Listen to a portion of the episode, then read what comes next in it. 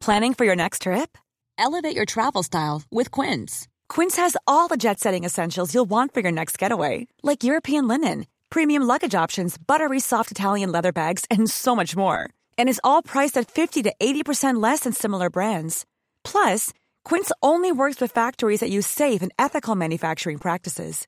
Pack your bags with high-quality essentials you'll be wearing for vacations to come with Quince. Go to quince.com slash pack for free shipping and 365-day returns. Many of us have those stubborn pounds that seem impossible to lose, no matter how good we eat or how hard we work out. My solution is PlushCare. PlushCare is a leading telehealth provider with doctors who are there for you day and night to partner with you in your weight loss journey. They can prescribe FDA-approved weight loss medications like Wegovy and Zepbound for those who qualify. Plus, they accept most insurance plans. To get started, visit plushcare.com slash weight loss. That's plushcare.com slash weight loss. Everywhere we go, people want to know. Here we are. Hello, everyone. My name is Rebecca Kelly, and you're listening to the Everywhere We Go podcast. This week, I sit down with Louise Monaghan. Louise's story left me speechless on countless occasions. A childhood blighted by sexual abuse, the horrific death of her mother, her only confidant and best friend. A tragedy that suffocated her in the confinements of a small town, which led to her escape to Cyprus for a new life and a new Louise. It's here in these new surroundings that she meets Mustafa. She falls hard and fast. A relationship from the beginning built on lies and deceit, which quickly turns into violence and develops into an unspeakable chain of events. These events she would never have got through without the pure love for her child. Her story is one of bravery, resilience, strength, and endurance. A story of a mother who is willing to protect her child with the price of her own life. A story of a bond between two sisters that I could only ever imagine. A surreal story that needs to be heard to be believed. Everywhere we go, people want to know who we are and where we come from. So, who are you and where do you come from? My name is Louise Monaghan. I'm from Swords. Louise, thanks for sitting down with me today. You're welcome. So, Louise, take me back to the death of your mother um, and your need to leave Ireland for Cyprus. Yeah. So basically, I was newly married, um, um, and it was the year 2000. Uh, it was a very eventful year. Um, previous to, to my mom's death, uh, my nephew Josh had been born with a very serious kidney disease, polycystic kidneys. Um, and he was five that year, 2000, and he had been listed for a kidney transplant. Um, and it was touch and go. We had the transplant in July, and myself, my mum, my sister sat in the waiting room uh, a couple of days. It was touch and go. He was he went through some very bad phases, um, and um, I remember at one stage my mum basically prayed to God and said, "Please, um, if it comes to it, please take me. Don't take a five year old boy." Um, he eventually pulled through it. So, um, to celebrate Josh's new health, newfound health, um, I brought my sister Mandy to New York, uh, and then 9-11 happened. So it was a very eventful year, and um, and then in that December, then my mum was killed. Were you caught up in 9 11? Uh, yes, we were staying in Yonkers with a very good childhood friend of mine called Shirley. Um, we'd had a fabulous few days. Uh, I remember the day prior to 9 11, um, myself, my sister Mandy, and Shirley had gone down. We had the most fantastic day. We went to Battery Park. It was a beautiful summer's day, blue skies. Uh, and I remember Shirley saying to me that the Twin Towers were the tallest building build buildings in New York. And to see the top of them, you'd have to lay down. So the three of us lay down at Battery Park and looked up to the top. Um, and it was hard to imagine then that a couple of hours later that happened. It was, it was very scary. The morning of 9 11, um, we had been out the previous night. And um, basically, we were all hung over, obviously, that morning. My friend Shirley woke us up screaming and shouting, saying, We're under attack, we're under attack, something's happening. So we all went downstairs and put on the telly and, and looked at this devastation unfolding in front of us. Um, scariest thing was looking out the windows and, and seeing the dust and, and then the following days that pursued, we'd walk around the parks and you'd see all the, the hundreds of missing person posters. So it was devastating, really sad. But at the time, my mum in Ireland knew we were there, obviously, and people were saying to her, "What? Where's your daughters?" And typical Irish woman said, "Oh, don't worry, it was her last night. They would have been out um, drinking last night, and I'm sure they're hungover and in bed this morning." And she was absolutely correct. She was right. Yeah, she was so right. Tell me about your mum. An amazing woman, uh, real Irish mammy.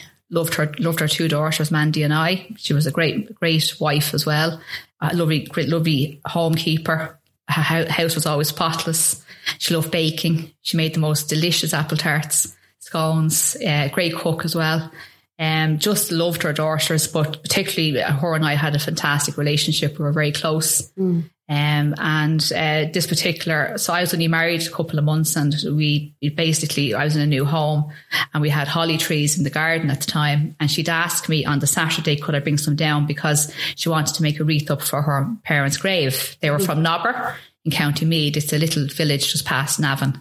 Um, so on the morning, the 9th of December, I awoke and I felt very uneasy. Um, something was wrong. Um, I was, I thought back to her request for the holly and said, Oh, uh, the holly, no, I gave it to her. Um, and I just went on to the day we went uh, to get a Christmas tree a shop for a Christmas tree. And in the afternoon, we were in some friend's house, a house watching television, and my phone rang. Um, and as soon as it rang, I I instantly knew something was wrong and I went to pick it up and uh, in frustration dropped it. I uh, looked at it again. My sister recalled and I answered the phone and my sister said, uh, Louise, uh, mum's been in a very serious accident and she's in, to Navan uh, General. So it was, um, I, I just dropped everything. We got my dad and um, we started driving down towards Navan. It was starting to get dark at that stage. It was mm. winter. So um, on the way down, I got a call from an unknown number and it turned out to be the sister on the ward. Mm-hmm. And she said, um, who's this? I said, Louise, May's eldest daughter. And she, I said, how's my mammy? Mm-hmm. And she said, come quickly, uh, your aunt needs comforting. So I knew instantaneously that my mum was gone. So I didn't see anything. I looked in the rearview mirror and see my sister in the back and she's looking at me frantically to, to get some sort of indication of what was happening and I, I, gave nothing away. But when Adrian, that was my ex husband at the time, my husband at the time, pulled into the car park, I opened the door and ran. Never been to the hospital before. I, I opened the double doors, went through three or four sets of double doors, knew where she was. I don't know how. And when I got to the last set, I knew she was behind them doors. Couldn't go any further. And I turned around and my aunt, who she'd been, been with in the car, uh, said, I'm so sorry, Louise, I brought your mum out for the day and I'm not bringing her home. Um, so it was uh, obviously it was a very very traumatic episode, and um, it profoundly affected me for the remainder. What happened of, to her? Um, they were basically going down. They had gone to the grave mm-hmm. just to, to lay the wreath, and there was a family of six that had perished in a car crash a few months earlier from Nobber. Um, it was uh, it was a widely broadcast accident. Uh, there were a young family, father and some kids and a baby, God. had been killed uh, by a milk truck at a, at a crossroads, yeah. And uh, they had been, they were buried in this big family plot, the far side of the graveyard.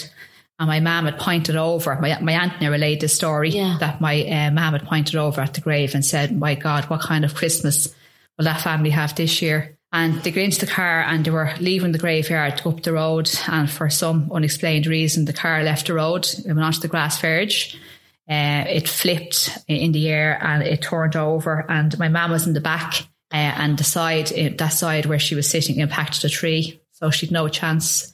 Now they said that she she it was the horrible what I found very hard to deal with after the accident was the fact that she was alive for a long time in the car. They couldn't cut her out. Um, it took them about an hour and a half to get her out and to keep her stable that time. Um, and uh, by all accounts, she died in the ambulance on the way to the hospital. So yeah, it was heartbreaking. So um, yeah, so that was the 9th of December. So it was um, a very bleak Christmas that year. Mm-hmm. Um, but she was my best friend and uh, my confidant and the best mammy anyone could ask for. And I still miss her as much then, Christmas as much now as I do then, did then. Christmas not never. No, it never. And she was a real Christmas person. She loved putting up the Christmas tree and the decorations. She made puddings for the entire family. She'd, she had like um, so many brothers and sisters, and she made them all a pudding. And then friends and neighbours. We'd make 13, 14 puddings every Christmas in one of those old ch- child uh, plastic vats. I've never heard of that. I've Have you not? No. Oh no. no. I've never seen so much Guinness and really? breadcrumbs. Yeah, she'd buy absolutely like a storehouse stuff. Yeah. And uh, currants. And we all used to, myself, Mandy and her, would all muck in. And as a child, you'd love them. Them memories are great. You know, getting your hands all sticky. Yeah. And she said, okay, to dig in. And then she put the Guinness in. You'd be all mixing it up. Uh, and she'd boiling puddings down for a week after. Yeah. So you have great memories. Oh, yeah. Fantastic. Most Hold definitely. on to them. Yeah. I certainly will. How old was your mum, Louise? 53. 53. Yeah. Very young woman. Yeah. It's just, it's strange now because I'm 45 that I'm getting closer to it. So you know, it, it makes you question your own mortality, doesn't it? It does. Yeah. Yeah. And then how old were you at the time? 25. Newly married. Newly married. Yes. And then you decided then to go after that to go on a holiday, was it? Yeah, so basically, I wasn't happily married. I, I always relate a story that uh, Adrian and I were great friends. I'd met him when I was very young, I was 15. Um, there was a, a history going back. So basically, I was quite vulnerable.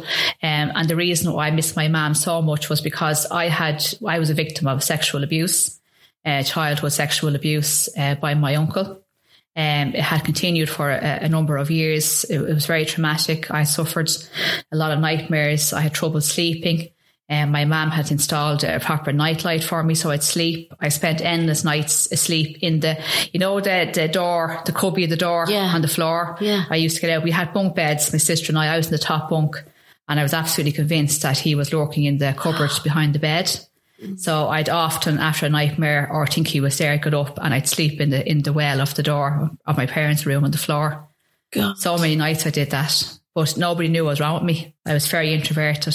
I remember my uncle, my late uncle, my dad's brother, saying to me one time that, you know, as an adult, you speak to them, and he said, "Louise, you're always a very strange child. You know, you're you're very introverted. You're the one that sat in the corner with a book and really didn't say much."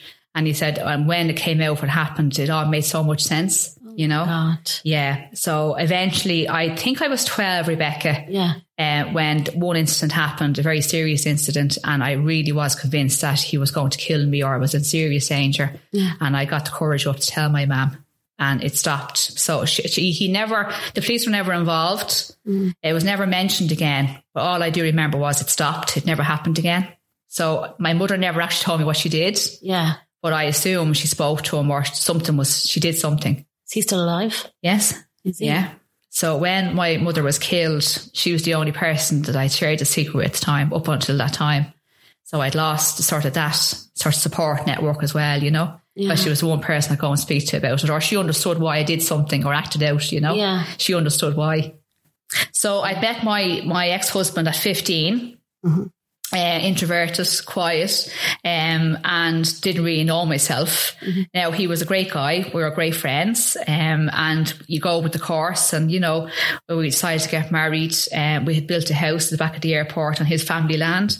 Um, and I remember about four or five weeks before the wedding, where the big wedding had been organised in Cabra Castle the big function, cars. I had got a spectacular, expensive wedding dress. And my parents had paid for a lot of it as well. And I went into my mother in, in the city, in the living room one night and said, Ma'am, listen, I'm really having second thoughts about this marriage. Um, I love Adrian, but I'm not in love with him. And she turned around and she said, Louise, I love you dearly. Uh, you are not coming, pulling out this wedding now. I'm making a show of this family. Yeah. Um, and that was the way it was. So I married him. I am, uh, but as soon then, mom died so so soon afterwards. You know, um, that it, the mar- marriage was fragile enough up until that point. So her death sort of cemented at the end of it. Really, And how did Adrian feel? Was he the same? Was he found same it very difficult. He knew how close my mum and I were. Yeah. So he found it very difficult to to sort of get me. You know, he Yeah. didn't know how to comfort me. He didn't understand. He didn't think he- anything he would do would be enough. You know, we hadn't completely finished the house, so he sort of got stuck into finalising or finishing the house. Um, but I moved back into the family home because my dad then was alone, and um, and my sister had Josh, so to help them out. Um, and I just became completely disillusioned. I, I just couldn't. I was getting. I was very depressed. I had been di- diagnosed with clinical depression, um, suicidal thoughts even at some points. And I um, just felt I just had to, to get away or I was gone. I wouldn't have made it. Um, so I had gone on a holiday um, the following March after Mam's death. And uh, basically, it was a week's holiday to Cyprus uh, with my dad, my sister Mandy, and my nephew Josh. And we had the most amazing week. Um, I had moved jobs. I had moved to Abbey Travel in Sutton from Swords Travel because it was just too familiar being working in a town that I came from and everyone knew about Mam's death and everything else. And um, the May came round and I just decided that I was going to go away for a sort of sabbatical, uh, a three, four month break. Uh, Abbey Travel were fantastic. They were completely understanding. Um, and said, take as much time as you need. It's a good idea. You know, they probably could sense or see that I wasn't myself. I was depressed. And strangely enough, one of the juniors who'd been there a couple of months said, I'm going to go with you. Yeah. Jenny, she was fabulous.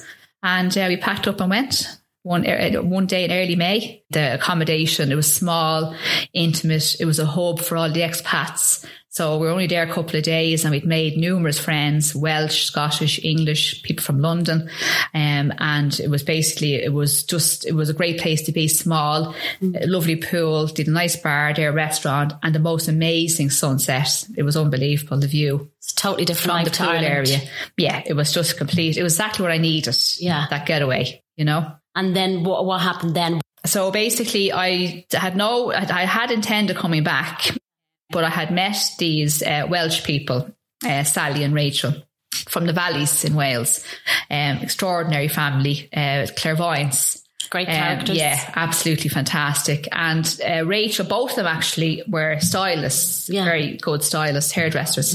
Um, and Rachel at the time was working in various hotels in Paphos, cutting hair. So we'd, we not yourself sitting around the pool. Yeah. We sort of uh, because we got this idea then to open this business, uh, hair salon, because there was a huge market there for expats. There was no one there that cut European hair. Cypriot hair would be very different. No one could do a, a blonde colour or whatever. Yeah. So we decided then to rent this this property, um, and we called it Freckles. Everything was uh, pink, translucent pink, um, and it was a very enterprising business because uh, it had a large space at the back. So I basically um, sublet. I made different partitions, and I made it into four different rooms. And I sublet those rooms. So in one, a beautician rented one off me, a masseuse, another. There was a tattoo artist upstairs. He was a character, Tony, from London. Um, and then there was a nail, a nail bar in the corner. And I had then a beautician who did lashes and, and tanning and all that as well.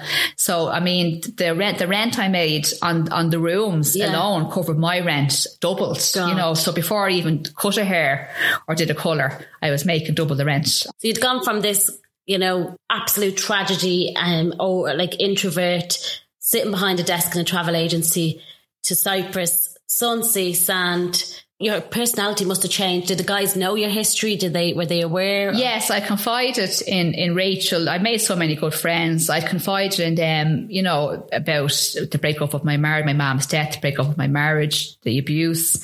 They were so supportive. But I think in that environment, because they don't know your history or your family, they don't judge you. They take you for who you are. They knew me before they knew all this. Mm. Yeah, Do you know yeah, what I mean? yeah. And we formed a brilliant friendship and great bonds, and they still exist to this day. We're all still great friends, you know. But it was, it, it- I think, it's what I needed. It's, Yeah. it's the reason I survived. Is because I changed myself. This environment done me good. I, it boosted my confidence, my morale. I, I was succeeding. I used my own initiative. You know, um, I was suddenly, I was suddenly that little girl. I w- I wasn't in the corner anymore. I was up and, and doing it for myself. And people listened to me. I was going to business meetings and I was saving a lot of money and I bought a nice car. I just felt accomplished, yeah, you know, and I hadn't felt that, I suppose, up until that point. And mm, amazing nights out. Oh yeah, absolutely. So I mean, we did a thing called the Tooth Fairy. So that was a very enterprising initiative as well. So the Tooth Fairy, if you don't know what that is, it was a little diamante or a star. You'd have a little diamante or a gold star, and it's basically glued onto your tooth. I know it well. and these, so all these tourists, I mean, on a Friday and Saturday morning, they'd be queuing 20, 30 down the road for these tooth fairies. And I was doing them for 10 Cypriot pounds a pop. But it was so funny. We'd go out at, to, down to Bar Street and Paphos at night and it's everyone in the nightclub, you know, in the dark, and they, they'd open their mouth and everyone was gleaming. everyone was gleaming and glittering with the tooth fairies. And my, I was responsible, you know, Jesus. but it was very funny. Yeah. So you're living the life, you're living the dream, having, you know, you're really comfortable, feeling accompli- accomplished. And then what happened next? Yeah. So basically, I was, um, we decided, Adrian and I decided that our marriage wasn't going to continue. He'd met somebody else at that stage as well. And so we had um, organised separation. Um, and we, I was living the life in Cyprus, decided to stay. The business going very well. And uh, one night, on our, one of our usual nights down on Saturday evening in Bar Street, um, we had a few drinks, went to a club, and I met this man called Mustafa. And when was that? What time of year was that that you met him? That would have been in the October. Okay. So if I was there from the May. Okay. Um, so basically, we hit it off. He he came across well initially. My my first sort of feelings were he's very attractive, tall, dark, handsome. Um, he seemed very. He came across very kind. You know, when he spoke, he approached me in the club at the bar. He spoke very kindly. He seemed very, you know, um, he was listening to everything I said, understanding. We left. He said he dropped me home that night. Um, I understood that he was, he spoke, he actually wasn't calm myself the night I met him. He, he'd actually introduced himself as Lagos, which is a, a Cypriot name. So I assumed him to be Cypriot. Yeah. He was Syrian. He was Syrian. He was Okay. Syrian Muslim. Um, anyway, a relationship formed fairly quickly. Uh, my sister just happened to be coming over after being home for a couple of weeks. The next day, I was going to collect her. Um, and I remember when I think back, I suppose the early warning signs were there. Uh, I remember we went out that following night and I told him I met someone the previous evening and we went into this bar called Chloe's on uh, in Coral Bay in Paphos um, just going in to have something to eat. I looked over and he was standing behind a pillar looking at me. And I sort of I remember being taken back but I put it down to a coincidence. You know there's no way he would have followed me here or he'd have no way of knowing I was there. Um, but as the relationship went on um, it transpired that he, this happened more and more. You know if I was out for uh, for with the girls after a work too he would turn up without being invited. I'd never told him where I was going so the early signs were definitely there, you know, and in the early stages as well. We moved on very quickly. And was um, he stalking you like in the initial he, stages? he must have been. I mean, in hindsight, I know it's a very, a very strong word, but most definitely because I wasn't telling him I was going to these venues. yeah. He was just turning up, so he must have been following me. and do you think then the night you met you, do you think that was, you know, Construed? yeah, No, I think that was definitely coincidence? Definitely just- coincidence. Just. Yeah, Mm. yeah. Sort of our eyes sort of met. I was in the dance floor and he came over. I think he very quickly, for some reason, just sort of latched on. And his, I most most certainly in the initial stage of the relationship, he was certainly the more keen. I remember in the early few weeks and months saying to him, I haven't got time. No, I'm Mm. not doing that this this night. And it must have really frustrated him. Yeah. You know. But that changed very quickly. Um I had we had rented this and I initially had rented this place with Jenny. Um it was a village called Embe outside Paphos, and he started staying there. And then we rented our own place then near the business uh, down on the Tomb of the King's Road. It's just up from the, the harbor Um, and once I moved in with him, things changed very quickly. Really? He started taking my car all the time. Um, he started, I slowly tell me, listen, that top isn't not just really suitable. You can see your shoulders. This would be nicer on you. He was saying it sort of in subtle ways, but Yeah. it got more and more, you know, uh, forceful over time. You know, so the early signs were definitely there. At what stage did it start to get violent? I don't actually remember the first time he struck me, to believe it or not. I, I think I, one night I do remember, it was quite early on, so it would have been around maybe late November. Okay. We were living together and he took it up that I had flirted with a friend of his, well, actually his cousin. And I denied it. And I remember we went back to the apartment and he, without any warning, just struck me in the face. And I couldn't believe it, you know, and he put it down to it was an accident. Sorry, I wasn't thinking. It was very impulsive of me. I apologize. And then started from there. But I remember one instance, um, my sister was coming over. It must have been after Christmas, maybe January, February. And she was coming over and the, the previous night I was wearing a lemon top. I never forget it. It was out of the shoulder, shoulder cut out, lemon top. And I was going out on a work do again. And he said, You're not going out like that. It's completely inappropriate. And as I went to walk past him, he grabbed me by the top and ripped it off me.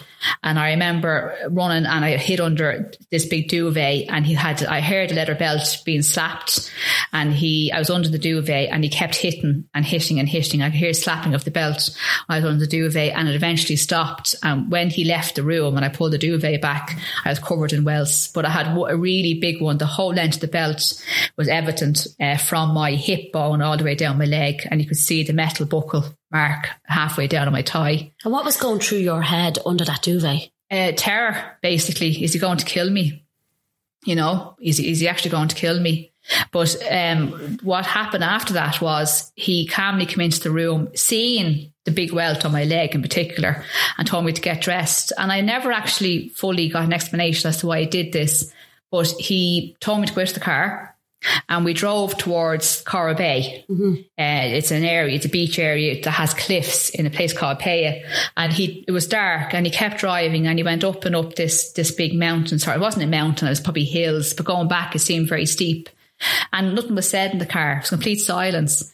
Uh, and I remember it was, it was definitely winter because I remember it was windy and it was cold Yeah. and it was a bit of rain.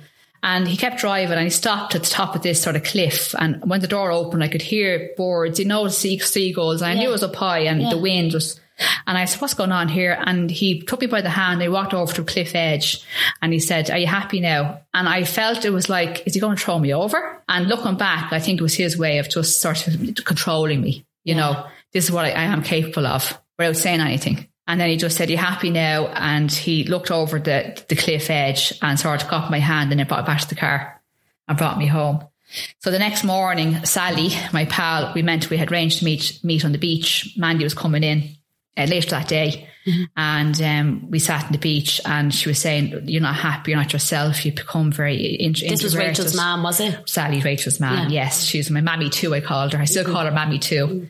And she said, "You're not yourself. Just there's something going on." And I had forgotten myself for a second and stood up off the sun chair, and my my skirt fell over, and she could see the big welt on my leg, and she burst into tears. And she said nothing, and we just hugged. And she "Louise, have to get away from him. He's so dangerous."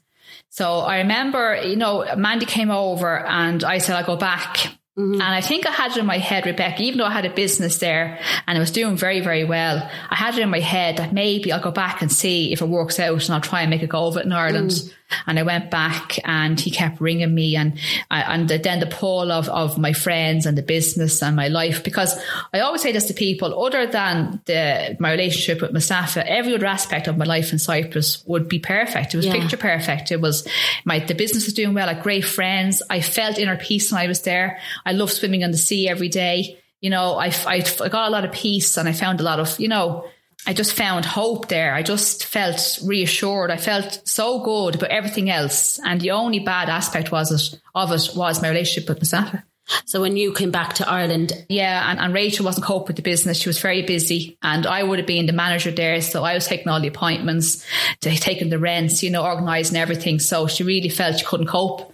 So I had that pressure on me as well. To be fair, those then those preceding weeks, then I um uh, fell pregnant. Rang him, and he said, "You have to come back straight away. You need to be here. I need to look after you." Went back. Yeah, worst decision ever. Because when I went back um, pregnant, it became really bad did it? Became really bad. And for some reason, he seemed to be jealous of my pregnancy. I, I was concentrating on myself, trying to eat well. Um, I had cravings for fruit, which was brilliant. And he'd bring me baskets of fruit, but he, he felt, I, I don't know, it was like he resented Right. the baby before she was even born, you know. Um, there was one very bad incident where I remember I was, I came back to Ireland when I was about six and a half months, seven months pregnant. So I would have been about six and a half months and we were in the apartment. And I remember I had gone and got some money out um, of the bank. I must have been going to buy something, maybe baby clothes, something Yeah. from for the child. And I had the money laid out in the bed and he came in and I was in the shower. And I heard him muttering and he wasn't happy. And I came out and he said, What's that money for? And I said, Oh, I'm going to buy a buggy. I'm going to buy, and this infuriated him. Anyway, a row ensued and he ended up. Now, I remember I was pregnant and I was standing beside the bed and I remember he punched me square in the face and I fell back onto the bed. And I don't remember. I remember coming around, don't know how long it was, and his cousin was there. And they had me in the shower and they were, they were pouring water over my head to, to bring me around. Um, and I remember they carried me out then into the bed, and uh, Ali, who was his cousin at the time, Yeah. was given out to him saying, "How could you do this?" And I remember I wasn't fully conscious, and they were having a conversation about me being dead. You're after killing her. What are we going to do now? And they, they brought me out into the, into the bed and laid me down. And I came round and Ali was like in Arabic, Oh, alhamdulillah, you know, thank God she's Yeah. okay. And he spoke to me and he said, this can't happen again. He never even said sorry then. He never said sorry. So I went back. Um, there's a kidney, Josh, my, my nephew has a kidney disease. So I had to have proper tests um, on the baby. who I'd been told earlier when I was three, four months pregnant by a Cypriot doctor, I was having a boy. Okay. So I went back to, and especially boys, this particular kidney ailment runs in, is more common in boys, Rebecca. Mm-hmm. So I came back and I had an appointment booked in St. Michael's of Dun Laoghaire they specialise in this. And was he okay with you going home? No, no, not at all. So I came back and went to had the scan, and I was in the. I remember there was two lovely Irish nurses, and they were talking to me, and I said, "Yeah," and he, I'm having a baby boy, and they were like, "Oh no, you're not. You're expecting a girl." And I was so so happy. I remember thinking, I knew it was you, May. I knew it was always you, Your and mom. she was May from that moment. Yeah, I named her after me, ma'am. And I left St. Michael's ecstatic and I went straight to town and I bought loads of baby clothes, pinks and yellows and Lovely. it was fantastic. Um, and I decided then to stay in Ireland and have May in Holles Street. I felt it was just after the assault before I came. I, I, I left. I decided it was the best thing to do. So I had May um, in Ireland and Holles Street. Yeah. And how was he when when you like we did you have fear telling him you were staying or you were in Ireland you didn't care that he was there like he was you were away from him? Yeah uh, so he so the business was still going uh, back in Cyprus and he was driving around in my car and he was living in the apartment. And um, so I just felt well at least if I'm here he can't hurt me physically. Mm-hmm. yeah he wouldn't uh, uh because uh, he was on he was angry I was in Ireland he wouldn't answer his phone for days and ends you know but listen, at the end of the day, I, I, decided to focus on me and, and the baby and get through that. Yeah. So she was only born a couple of weeks and I decided to go back. There was something, something to do with the business and see him for the weekend. Perhaps maybe in hindsight, I wanted to see suss him out before I brought the baby back to that environment as well. Mm-hmm. So I left May with Mandy and I um, got the flight over on the Thursday I intend to come back on the Saturday and um, he was still in the apartment. But it, it, turned out that he'd been seeing somebody the whole time I was back in Ireland and uh, giving birth. He'd been seeing this much older Cypriot lady. Um, How old was he? Because he sounds like he was old and domineering. No, yeah, no, he was younger than me. So at the time I had May, I was 30 and he was two years younger. So he was 28 at the time. But uh, the two days, now I'd had a C section as well and I was still sore from that. Went over uh, for the two nights. It transpired. His phone kept ringing and ringing and uh, I answered it. I could speak a little Greek and this Cypriot lady said, that's my, my boyfriend. I've been seeing him for months. Uh, I know who you are. He doesn't love you and all, you know, oh, he's just staying with you because, you, because you're, you have his baby. And she was a mother with seven children. It was a woman. He used to be a labourer, and it was one of the contracts he had. It was a woman who owned a house, and they were doing a set of steps in the back for and they started an affair and sexual affair that way. We fell out over this this woman who he'd been seeing. Um, I had just had a C section four weeks earlier, um, and he forced me to have sex that night. Okay. Yeah, uh, against against my will. Um, we were saying actually, so I was staying you. with yeah, basically, I was staying with a friend, Rachel. I was staying in her house. Yeah and um, I we, we had dinner, and he came round, yeah, and forced himself onto me. And I'd said to him, "Listen, I'm not having a C-section. I'm not." No, didn't matter. Yeah, yeah. Um, so I came back anyway. Came back to to Ireland, and um, I don't know. I just decided, listen, at the end of the day, May's May's father, and even if we're not together, she'll have him in her life. He can see her, you know, he can he can be involved in her upbringing. Uh, my life was there, my business, my friends, I had money in the bank, Rebecca. I just felt that Cyprus offered me so much more than Ireland. You know, I, I found peace there. I love swimming in the sea. I wanted May to experience that. Mm. Uh, I made the ultimate decision to go back. You know, so went back. Um, it transpired that Mustafa had been living there then illegally. Um, we're only back a couple of weeks. Yeah. And um, CID basically had a warrant out for his arrest. So he gave himself up and had persuaded May and I to go with him uh, to Syria. Um, and then he said if that happened, then he would have got a visa to go back to Cyprus, no problem if I married him or whatever else. Went back to, to Syria and it, it transpired uh, that um, he we, we were staying in the big city. Um, and he was staying in his little village in Nairab, which is about an hour away. We were staying in a city called uh, it's called Idlib. And what it's up was the north. Like? Huge big city, very very this is Paige, the co-host of Giggly Squad, and I want to tell you about a company that I've been loving, Olive and June. Olive and June gives you everything that you need for a salon quality manicure in one box. And if you break it down, it really comes out to $2 a manicure, which is absolutely insane. It's also so easy to get salon worthy nails at home with Olive and June. The difference between how your nails used to look when you did them yourself and now with the Mani system is a complete game changer. The best thing about Olive and June too is it's a quick dry. Dries in about one minute, lasts for five days, and full coverage in up to one to two coats. Visit oliveandjune.com slash perfectmani20 for 20% off your first system. That's oliveandjune.com slash perfectmani20 for 20% off your first system. Hey, it's Paige DeSorbo from Giggly Squad. High quality fashion without the price tag. Say hello to Quince.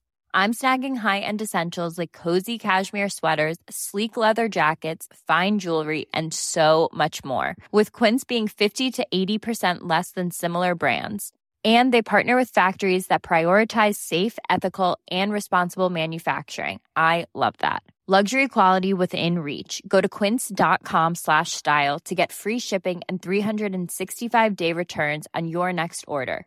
Quince.com slash style. Many of us have those stubborn pounds that seem impossible to lose, no matter how good we eat or how hard we work out. My solution is plush care. Plush care is a leading telehealth provider with doctors who are there for you day and night to partner with you in your weight loss journey. They can prescribe FDA-approved weight loss medications like Wegovy and Zepbound for those who qualify.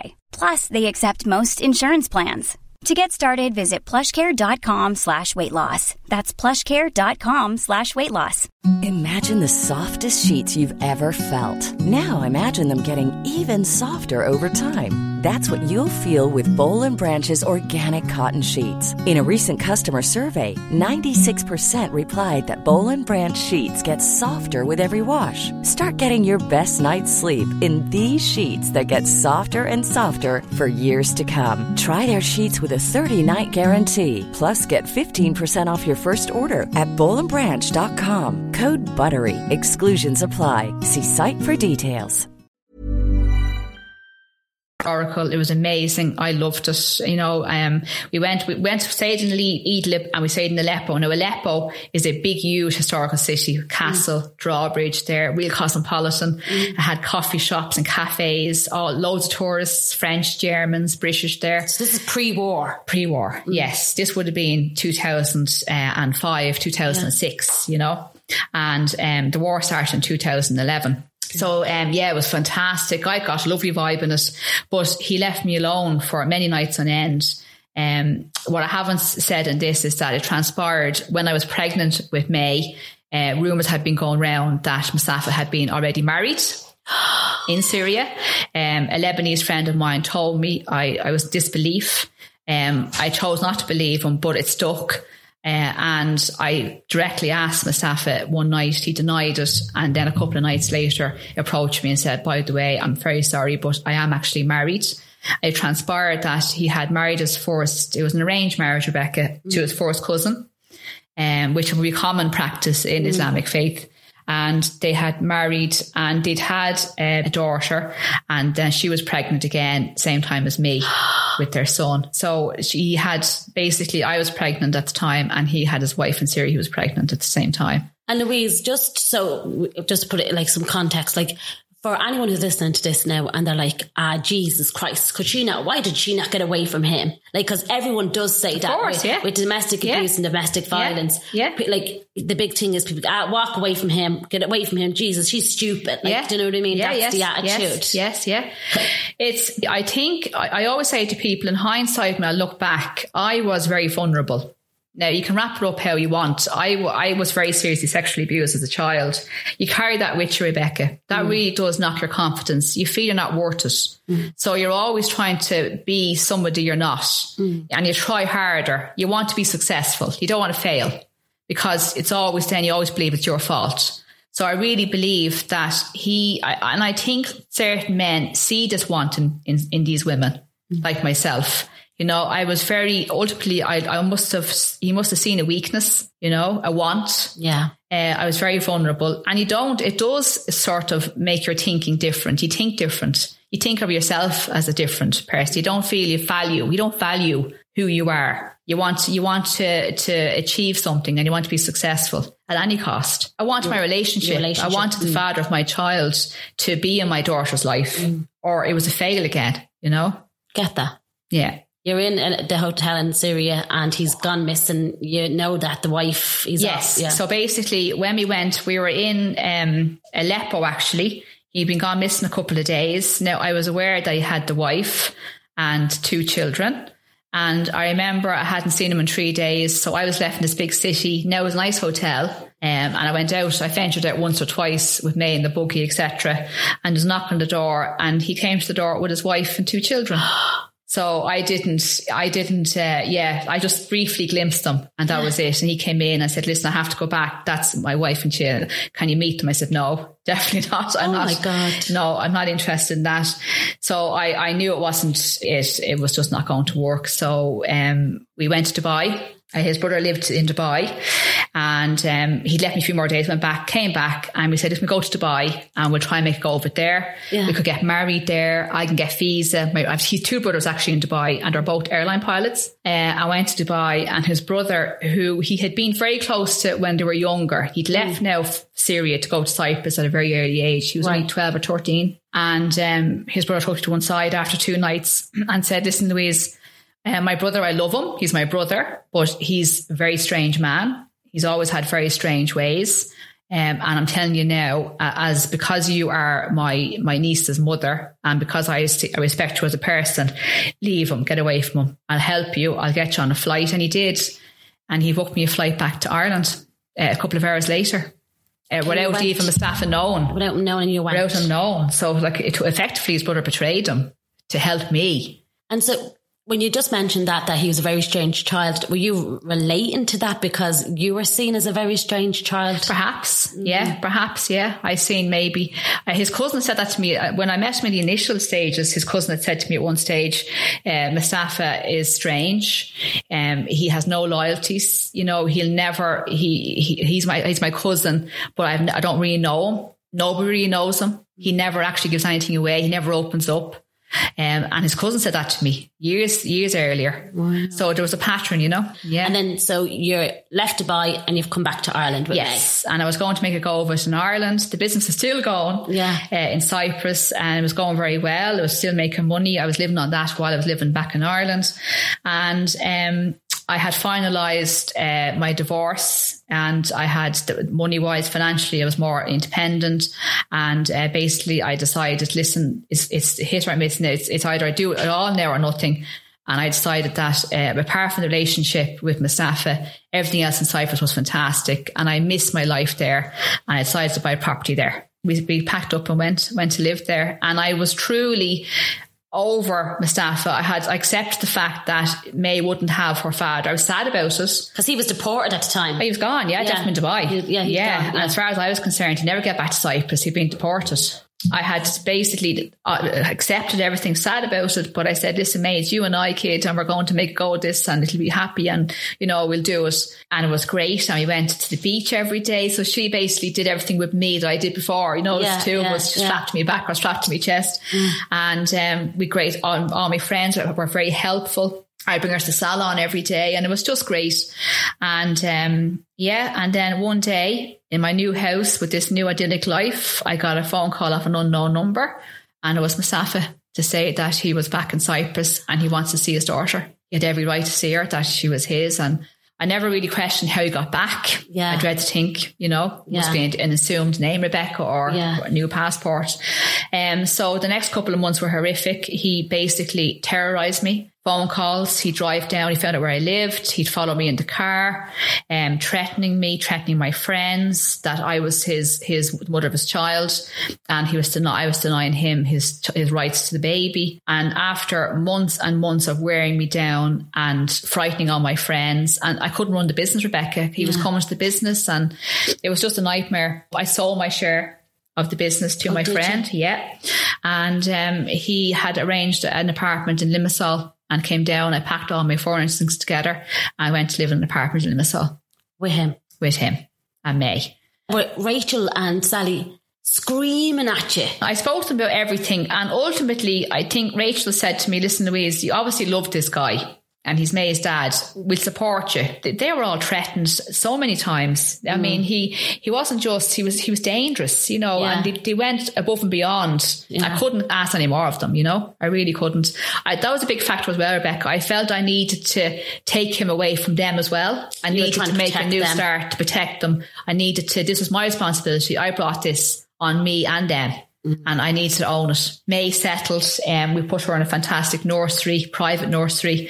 Um, and it was going well again for the first couple of months. And then the abuse started again. And the possessiveness, the whole lot. So um, after months of, I, I couldn't put May through anymore. Um, he Was was, he abusive towards May? Did he ever put his hands on May? Yeah, he slap her, sort of. Not now. He didn't punch her, or you Yeah. know, like a child slap. He'd slap her, slap Yeah. her on the leg, slap her on the hand. It was more his tone of voice that scared her. Mm-hmm. Um, but he used her to manipulate me. So if he wasn't happy, he wasn't getting what he wanted, and maybe in bed, and he'd go down and wake her up and come down, bring her down, and say, "Now, you know what I mean? Tell me now what you told me."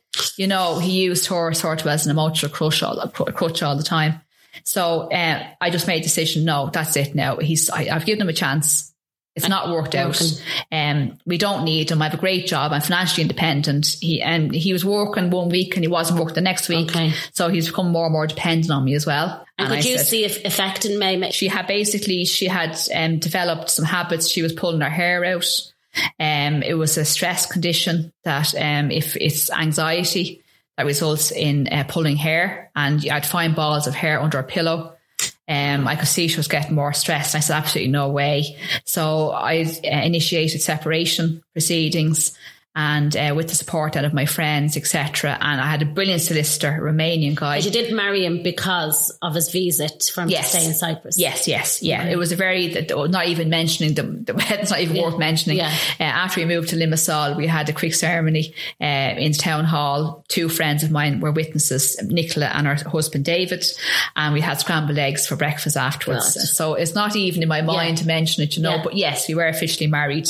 Um, so I found a fantastic solicitor and um, he initiated divorce proceedings. And it was only finalised very quickly because his solicitor had forgot the date, had got the wrong date, and didn't show up. God. Yeah. So um, got my divorce. The night of my divorce, I was out celebrating in a restaurant with friends. He arrived after finding out that um, it had gone through that, that day brought me, pulled me by the hair away from the table, out the door, and put me in the car. Uh, I was screaming and shouting. I couldn't believe it's still happening, you know. And uh, brought me to a police station and said, "Now make a report there. You can go and report me." He he would do anything to get me out of a social environment where I was surrounded by anybody but him, you know. Um, so he, this went on. So May was still obviously, he was his, she, he was her father. So he went for access rights. He wanted joint custody. A social service got involved and, um, it transpired that he wasn't, he couldn't get it. So he had got two days access to May. Um, and um, it was uh, the two days actually were Mondays and Wednesdays, and it was on one of those access days that um, he did what he did. Yeah. With that, now we'll just take a break and then we'll come back in a couple of minutes. So, Louise, you just said there before the break he did what he did. So, what Yeah. did he do? Yeah, so basically it was seemed like a normal morning. It was basically a Wednesday morning and um, he had access to May. Uh, on previous access days, uh, May had refused to go with him because to be to be honest, she was not really used to spend time with him. Um, even in the better days when we were together as a couple, he never really did anything with May. He never spent time with her. He never took her off by himself, brought her shopping or brought her to the beach. It was always May and I, or May and I and my friends, our friends. So in the initial access days, it was very difficult for her to go with him. She was quite scared of him, especially earlier on. And um, I had no choice. There was one occasion where May refused to go. She had a big tantrum crying. I wouldn't leave the house. And the police came. You called the police and they came and said, listen, he has an access order. You have to. It was it was heartbreaking. So I found myself sort of bribing May. You know, listen, if you go with your dad, uh, we'll get ice cream then when you come home, or we'll have a pool party tomorrow, or you know, Can you So- imagine the amount of women out there that is still doing that's doing that now? Absolutely. To Listen. keep the peace Yeah. or, you know, to not go to jail themselves Yeah. because they can actually, the police threaten to jail me. Listen, your child has to go with Mustafa or you can, you can, you'll go to jail. That's the law. Wow. He has a court paper to say his access to his daughter. So this particular morning, May was calm. She was looking forward to going with him. She was accepted. She was going with him. I was doing my exercise. They came in. Um, I'd packed a bag for May. Now, in hindsight, he'd walked around the house a few times and I didn't really put much to it. You know, there was, uh, I said uh, May was gone. I remember I offered him money. He never always had money and it wasn't for him. I said, listen, do you want 20 euro of May? Wants an ice cream or whatever. And he said, no, I have money. I don't need money. And I remember he was walking down the drive and I said to May, Oh, I never brushed her hair. And he said, No, I have brushed in the car. It's all okay. And uh, she got into the car. And I remember before she got in, she looked over her shoulder at me and she smiled. And I remember feeling a little bit uneasy at that time. I said, Oh, no, Louise, it's just access. And you, you worry when he takes her anyway. And Yeah. she'll be okay. You know, he's her father. She's safe. So it was mother's instinct. Yeah, you know, but because this house, uh, this house was my house. I had gotten this house uh, myself. Um, after separation and before the divorce, so it was our haven. Yeah. But he had even intruded on this prior to to the access and prior to this morning. I mean, there was one instance where um, he had. I was on, on the veranda talking to my sister Yeah. and it was dark and I had I was on the phone, looked down and there was Mustafa under the veranda on all fours. And I said to my sister, Oh, there he is. He's he's actually below me on his hands and knees. And I was speaking to him and he didn't look at me or acknowledge me and he just went down the drive on his hands and knees crawling and then slowly got up and into his car and drove off like it was normal. Or another instance, my friend came round for coffee and said, Louise, the tree, I don't need to alarm you, but the tree outside your drive, the cigarette brands that Mustafa smokes, there's absolutely loads of, of butts Oh, and sandwich all around the bottom of the tree. They must have been using that as a point to look into the house. One particular terrifying morning was when it was it was winter and there was condensation on the window, and my bed uh, was on the, the the top of my bed. Basically, the window was behind it, and I got up and looked back, and I could see his full proper handprint uh, in the window, where he'd obviously been at the window and looking at me lying in the bed. So, I mean, even in this this new home that I'd made, my Yeah. my home May's home, he was still intrusive, and he'd still come into it. And I think people will probably be going, how on earth did the police give him access? But I think people need to realise that Cyprus is very different, isn't it? Absolutely, yeah. It's very much I, the amount of times I've gone to the police, the police station, reporting him for assault. Um, I'd gone to friends' houses. He'd come and threatened them. They actually said, you know, they reported him for for terror. I know for harassment. Yeah. No, this lady married this man. She made her own bed. She's a child for him. She made her own bed. She can lie in it. The police attitude was, no, nothing we can do. Or go to the courts. Speak Yeah. to your solicitor was, Yeah. the, was the answer I got a lot. So this morning she went off in the car with Yeah. him. I went to Olympic Holidays working in the call centre. Um, felt uneasy. I, I remember I was directly, I was sitting adjacent to my colleague Nicola, my friend, went to ring his phone and his phone was off to my horror. And I instantly knew that she, that something was wrong. Something there was was something wrong. Leapt up off my desk. Nicola's like, what's wrong? What's wrong? I'll go with you. The two of us. I said, I need to get to the beach. He told me he was going to. I got into the car, went to the beach. It was September. Um, she was meant to start big school the following day, Rebecca. Um, I had a uniform laid out. I had got her shoes, her bag packed, everything. Went to the beach. It was completely barren, nobody around. And I said, Oh my God, he's taken her. Um, I remember I rang Mandy and I uttered the words, Mandy, he's, she's gone, he's taken her. And she knew what I was talking about. She straight Uh, prior to this, he had taken our passports and I had gone to the police and reported them stolen. The, um, they advised me to also contact the embassy, the Irish embassy, Yeah. which is Nicosia. And I had then done the correct procedure to cancel the passports through the embassy as well. And they acknowledged the same. They acknowledged that they had been cancelled. Um, so Mandy was aware of this. Uh, May was also on what's called a stop list. Right. So a stop list basically, it's very common practice in Cyprus um, because there's a lot of mixed marriages, different nationalities. And basically it's a court order that uh, if either parent wants to remove the child from the country, you need the other parent's consent Yeah. and signature and has to be authorised Yeah. um, by a solicitor or whatever. So this is all in place. So and Mandy was aware of this. So when I rang Mandy, and I, I she probably heard it in my voice, I was distraught. I said, Mandy, she's gone, he's taken her. She oh, she screamed and I instantly felt her. I just knew. In blind panic, I went, rang my friend Deirdre, rang my friends. I said, uh, look out for him. Everyone drive around, try and find him. BMW silver, gave everyone the reg, went straight to the police. Um, straight away, it was serious crime up to CID. Um, they issued an APB for his car. Um, and I was absolutely distraught. I kept trying his phone, trying his phone. No, it come completely off.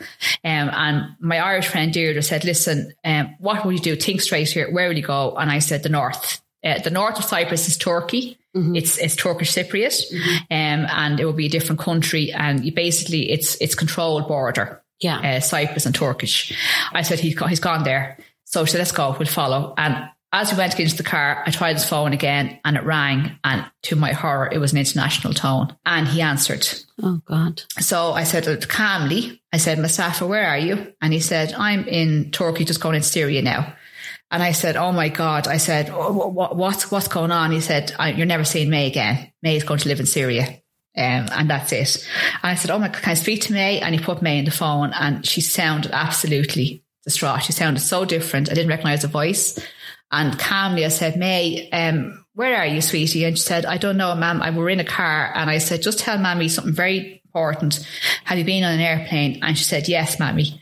Now we had um, this little plan between the two of us that I said if she ever was taken by her father and she felt uncomfortable, um, especially in an airport or you know anywhere bus yeah. station, to go to somebody in uniform, and she had learnt my telephone number off by heart. Right. And I said, "Sweetheart, did you not go to a man uh, or a person in uniform?" And she said, "Ma'am, uh, Daddy bet me."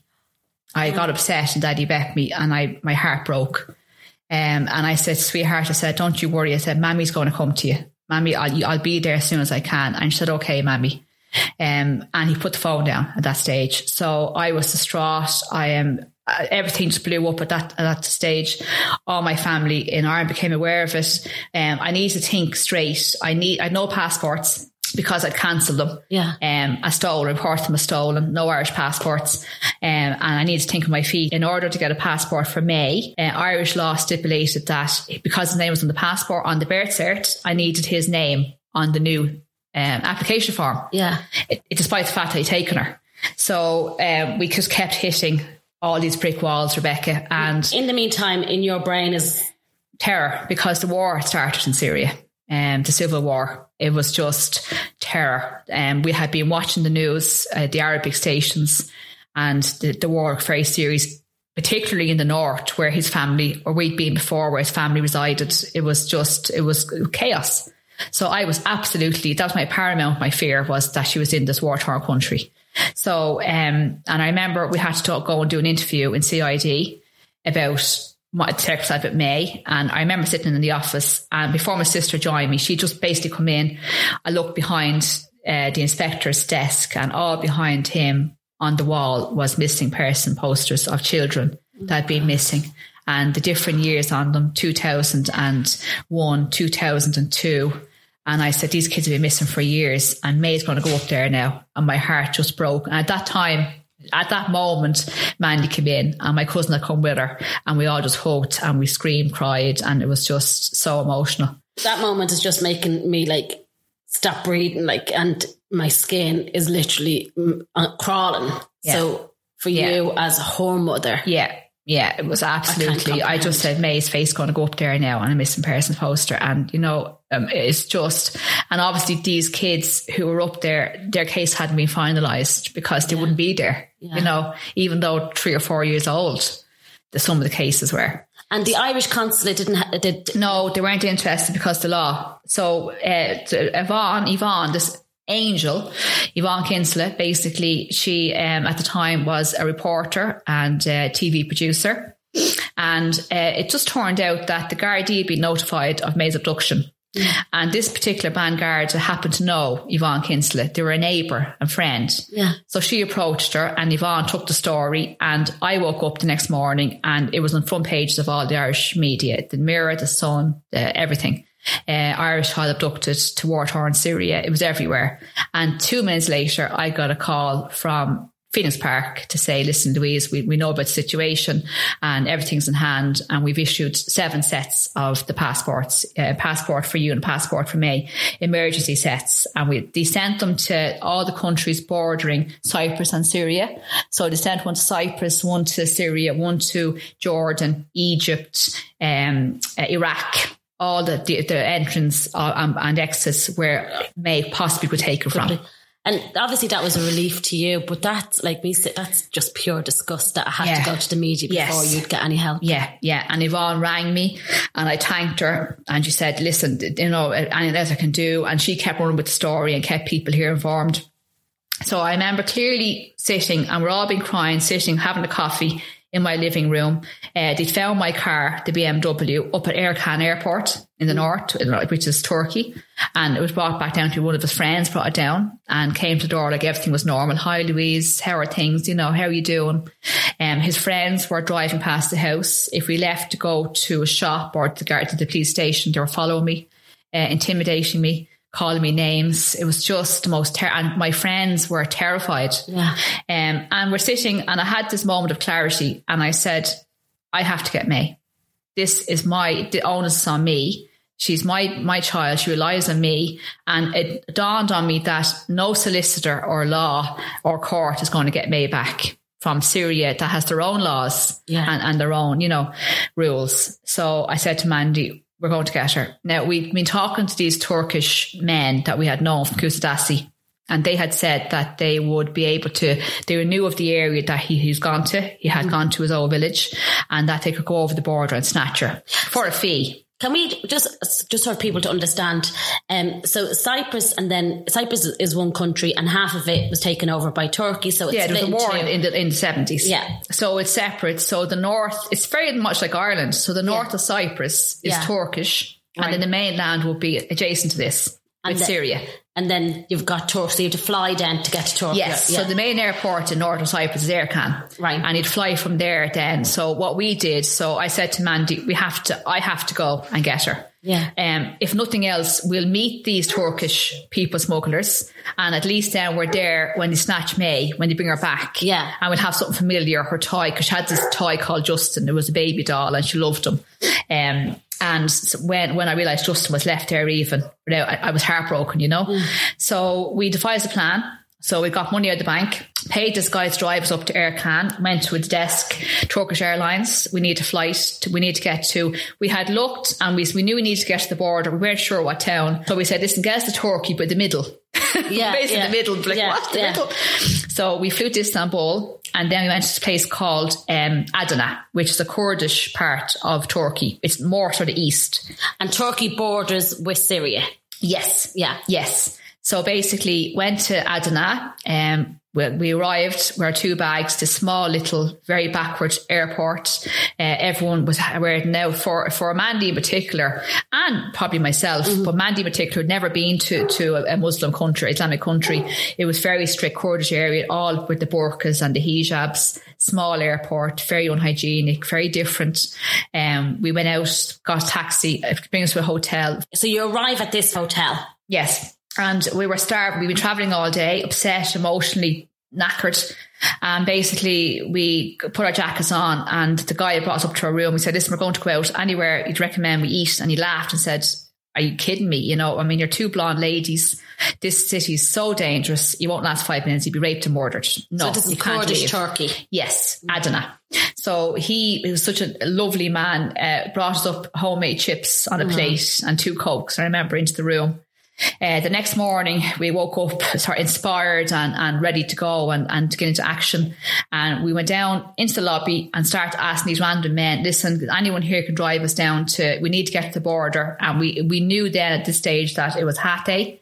Um, Hatay used to be um, Syrian town Okay. and had been taken over by Turkey in the 80s. Right. Um, but it was like a refugee camp now. So if you've seen all the pictures in Sky News articles, it was where all the white tents, Yeah. rows and rows and rows of white tents, that's where they were. So we're saying to these men, listen, can you, in broken, didn't speak English. Yeah. Can we, we need to go to Hatay, Hatay. And like, are you mad war there? No. We eventually got these two men and they said for money they drive us and they drove us down to Hatay. How far is that? Oh, it must have been, I think about four hours took. It took even longer, four or five hours. And how are you feeling in the car at that Oh, you just don't. You're, you're so your your adrenaline is so charged. You're so uh, you know what I mean on edge, and you're you're looking out for everything. You're waiting for these men to make a move. Are they going to rob you? Are they going to rape you? Are they going to attack you? Are they genuine? You know, you just don't know. You're second guessing everything, and you're you're alert, and you're waiting for something to happen. And And Mandy, Mandy, was been- terrified. She must have been sick. absolutely terrified, you know. So we got to Hatay. It was um very, very decrepit, very uh, old village. The the roofs were all corrugated roofs, and we got there, went to a ho- checked into a hotel, and devised a plan. So I knew I needed to get on to to Musafa. I knew I needed to get through to him. So I rang him a few times. He wouldn't answer. And we had devised a plan where I said, well, okay, what is Musafa's big weak, biggest weakness? Mm-hmm. And it was, well, he two basically. One was his ego mm-hmm. and two was greedy. He was very, very greedy. So he answered the phone. I said to him, listen, I know now I've accepted that May is in Syria, but please, can I come to you with money? She needs an upbringing. She needs money to be supported. She needs money. You know, mm-hmm. how are you going to live? I know you've none. I'll think about it. So I knew I had to. So I said to him, listen, I've sold the car. I'll, I'll sell the house. You can have my savings, whatever. No problem. You can have everything. And he rang back and said, okay, I've thought about that. Yeah, that'll be good, you know. Um, and you can, he said, no, I'm not coming to you. Yeah. You have to come to me. So we basically, next morning, we had got a taxi man who had said, I'll drop you up to the border. Uh, the Turkish Syrian border was right just at the border side of Hatay. And on the way up, so before we I got into the car, um, Mandy and I, I said our goodbyes. She couldn't go on and I couldn't go back. And she had things to do. She had Josh. She was Josh's primary carer. Um, and it was a very emotional goodbye. And I, I remember thinking, I am never going to see my sister again. And she's told me afterwards that she felt the same, that when she watched me walking towards that taxi and getting in, she was seeing the, the back of her sister forever. She'd never see me again. And she, she was convinced of that. It was very, very, it was terrifying. One, to leave someone so familiar in such a dangerous place, and Yeah. two, not know where you're going. You know, I, I mean, I was on my own. I I realized I was really on my own at that stage. Because she, you're about to take on this unbelievable journey. You know what I mean? You're you're going to have to go in and fight for your life. But yeah, she was had to do her journey of and being so alone, watching you, and the fear of you doing that, and then her having to get home. Yes. And left in this place that we were terrified to be in anyway. Yeah. You know, and she knew I was going somewhere even more dangerous. So we've often talked about it. You know, it was definitely sort of uh, ironically at the crossroads, you know? Yeah. So in this taxi on the way up to the border, uh, I was handed a phone and the, the man said to me, listen, the taxi driver is very scared. The war has escalated in that part of Syria and he's not going to go right up to the gate of the border. He'll drop you off as near as possible. English speaking saying Yes. to you. Yeah. And I said, okay, that's no problem. So he stopped in this sort of, I could see a, a, a gate. I could see sort of um, a large cement wall and a gate. Now we're maybe about six, seven hundred meters away or further. And I got out, paid him his money, and I looked around, and it was just barren. And I could see a line, rows and rows and rows of tents over to my right, um, and a chain link fence, and then this big cement wall. And I said, "Okay, that's where I have to go." I wasn't even sure I had to go there, but I just said that I'd go. And I start walking, and these men had been begging, and they came over and they were asking me for money, Masari in Arabic, and I, I was like, "Oh no, I, I have nothing. I can't. No, I can't." And start pulling up my clothes, and I got more and more scared. And I said, "I'm not going to make this. It's, it's finished before I even get anywhere." And I was so desperate. And I remember I looked up and I seen this Turkish soldier. He had a hat on, and he looked over around this big gate. And the, that he pressed the button and the gate started opening and I start walking and then running up to this gate and he grabbed me and pulled me in and the gate closed. And I was relieved. And I remember I sat aside and I went, okay I said thank you. I said and I just handed him my passport and he was just mystified and this Irish girl he looked and he's Irish and his Irish passport. And um I, it was an emergency passport I remember as well. Yeah. and he was like, um, uh, okay. And he said, I said, I'm going to Syria. And he said, no, he started laughing. And he said, no, no, no, no. He said, there's war, big war in Syria. It's too dangerous. No, I can't let you. And I got really upset. And I said, no, I have to go to Syria. My baby is there and I have to get her. I have to go. And he seen I was upset and he said, wait a minute. And he went and he spoke to these other men who were kept looking at me out of this big mm. building. And there was, must be a general there. He had this different hat with red on it. Yeah. And he eventually came over and he said, there you go. And there was a stamp on the passport. And I said, thank you so much. And I went to give him money. No, no, I don't want anything. He said, no, no, don't insult me. And I went to walk and he said, where are you going now? And I said, I'm going to Syria. And he said, this is, he said, I say he was just, you know, flabbergasted, you yeah. know, and he said, and I no. do a hijab on you or anything like no, that? No. So you no, just, I had a scarf ready to put yeah. over my head, but I had it around my neck. And he said, um, no, he said, this is no man's land. He said, um, you're not going to, you're not going to make it two minutes. He said, you'll be killed. He said, people who have come from Syria who can't get to Turkey are, are stuck here and they're mostly criminals and they're avoiding the army or avoiding the rebels, one or the yeah. other. So he said, sit there, hold on a second. And he called this man over and he said, this woman is my friend. And he said, you have to drive her to the border to Syria. And he said, if you take anything off her, if you touch her, she has my number and you'll never walk here again. And the man said, okay. I hope you enjoyed part one of Louise's story. Editing it, I really felt that there needed to be two parts in order to be true to her story and give it the time it deserves. Tune in next Monday to hear about her harrowing escape from war torn Syria with her daughter, May. Planning for your next trip? Elevate your travel style with Quince. Quince has all the jet setting essentials you'll want for your next getaway, like European linen, premium luggage options, buttery soft Italian leather bags, and so much more. And is all priced at 50 to 80% less than similar brands. Plus, Quince only works with factories that use safe and ethical manufacturing practices. Pack your bags with high-quality essentials you'll be wearing for vacations to come with Quince. Go to quince.com/pack for free shipping and 365-day returns. Imagine the softest sheets you've ever felt. Now imagine them getting even softer over time. That's what you'll feel with Boll and Branch's organic cotton sheets. In a recent customer survey, 96% replied that Boll and Branch sheets get softer with every wash. Start getting your best night's sleep in these sheets that get softer and softer for years to come. Try their sheets with a 30-night guarantee. Plus, get 15% off your first order at bollandbranch.com. Code BUTTERY. Exclusions apply. See site for details. Hi, I'm Daniel, founder of Pretty Litter. Did you know cats tend to hide symptoms of sickness and pain? I learned this the hard way after losing my cat, Gingy. So I created Pretty Litter, a health monitoring litter that helps detect early signs of illness by changing colors, saving you money and potentially your cat's life. Pretty Litter is veterinarian developed, and it's the easiest way to keep tabs on your fur baby's health right at home. Go to prettylitter.com and use code ACAST for 20% off your first order and a free cat toy. Terms and conditions apply. See site for details.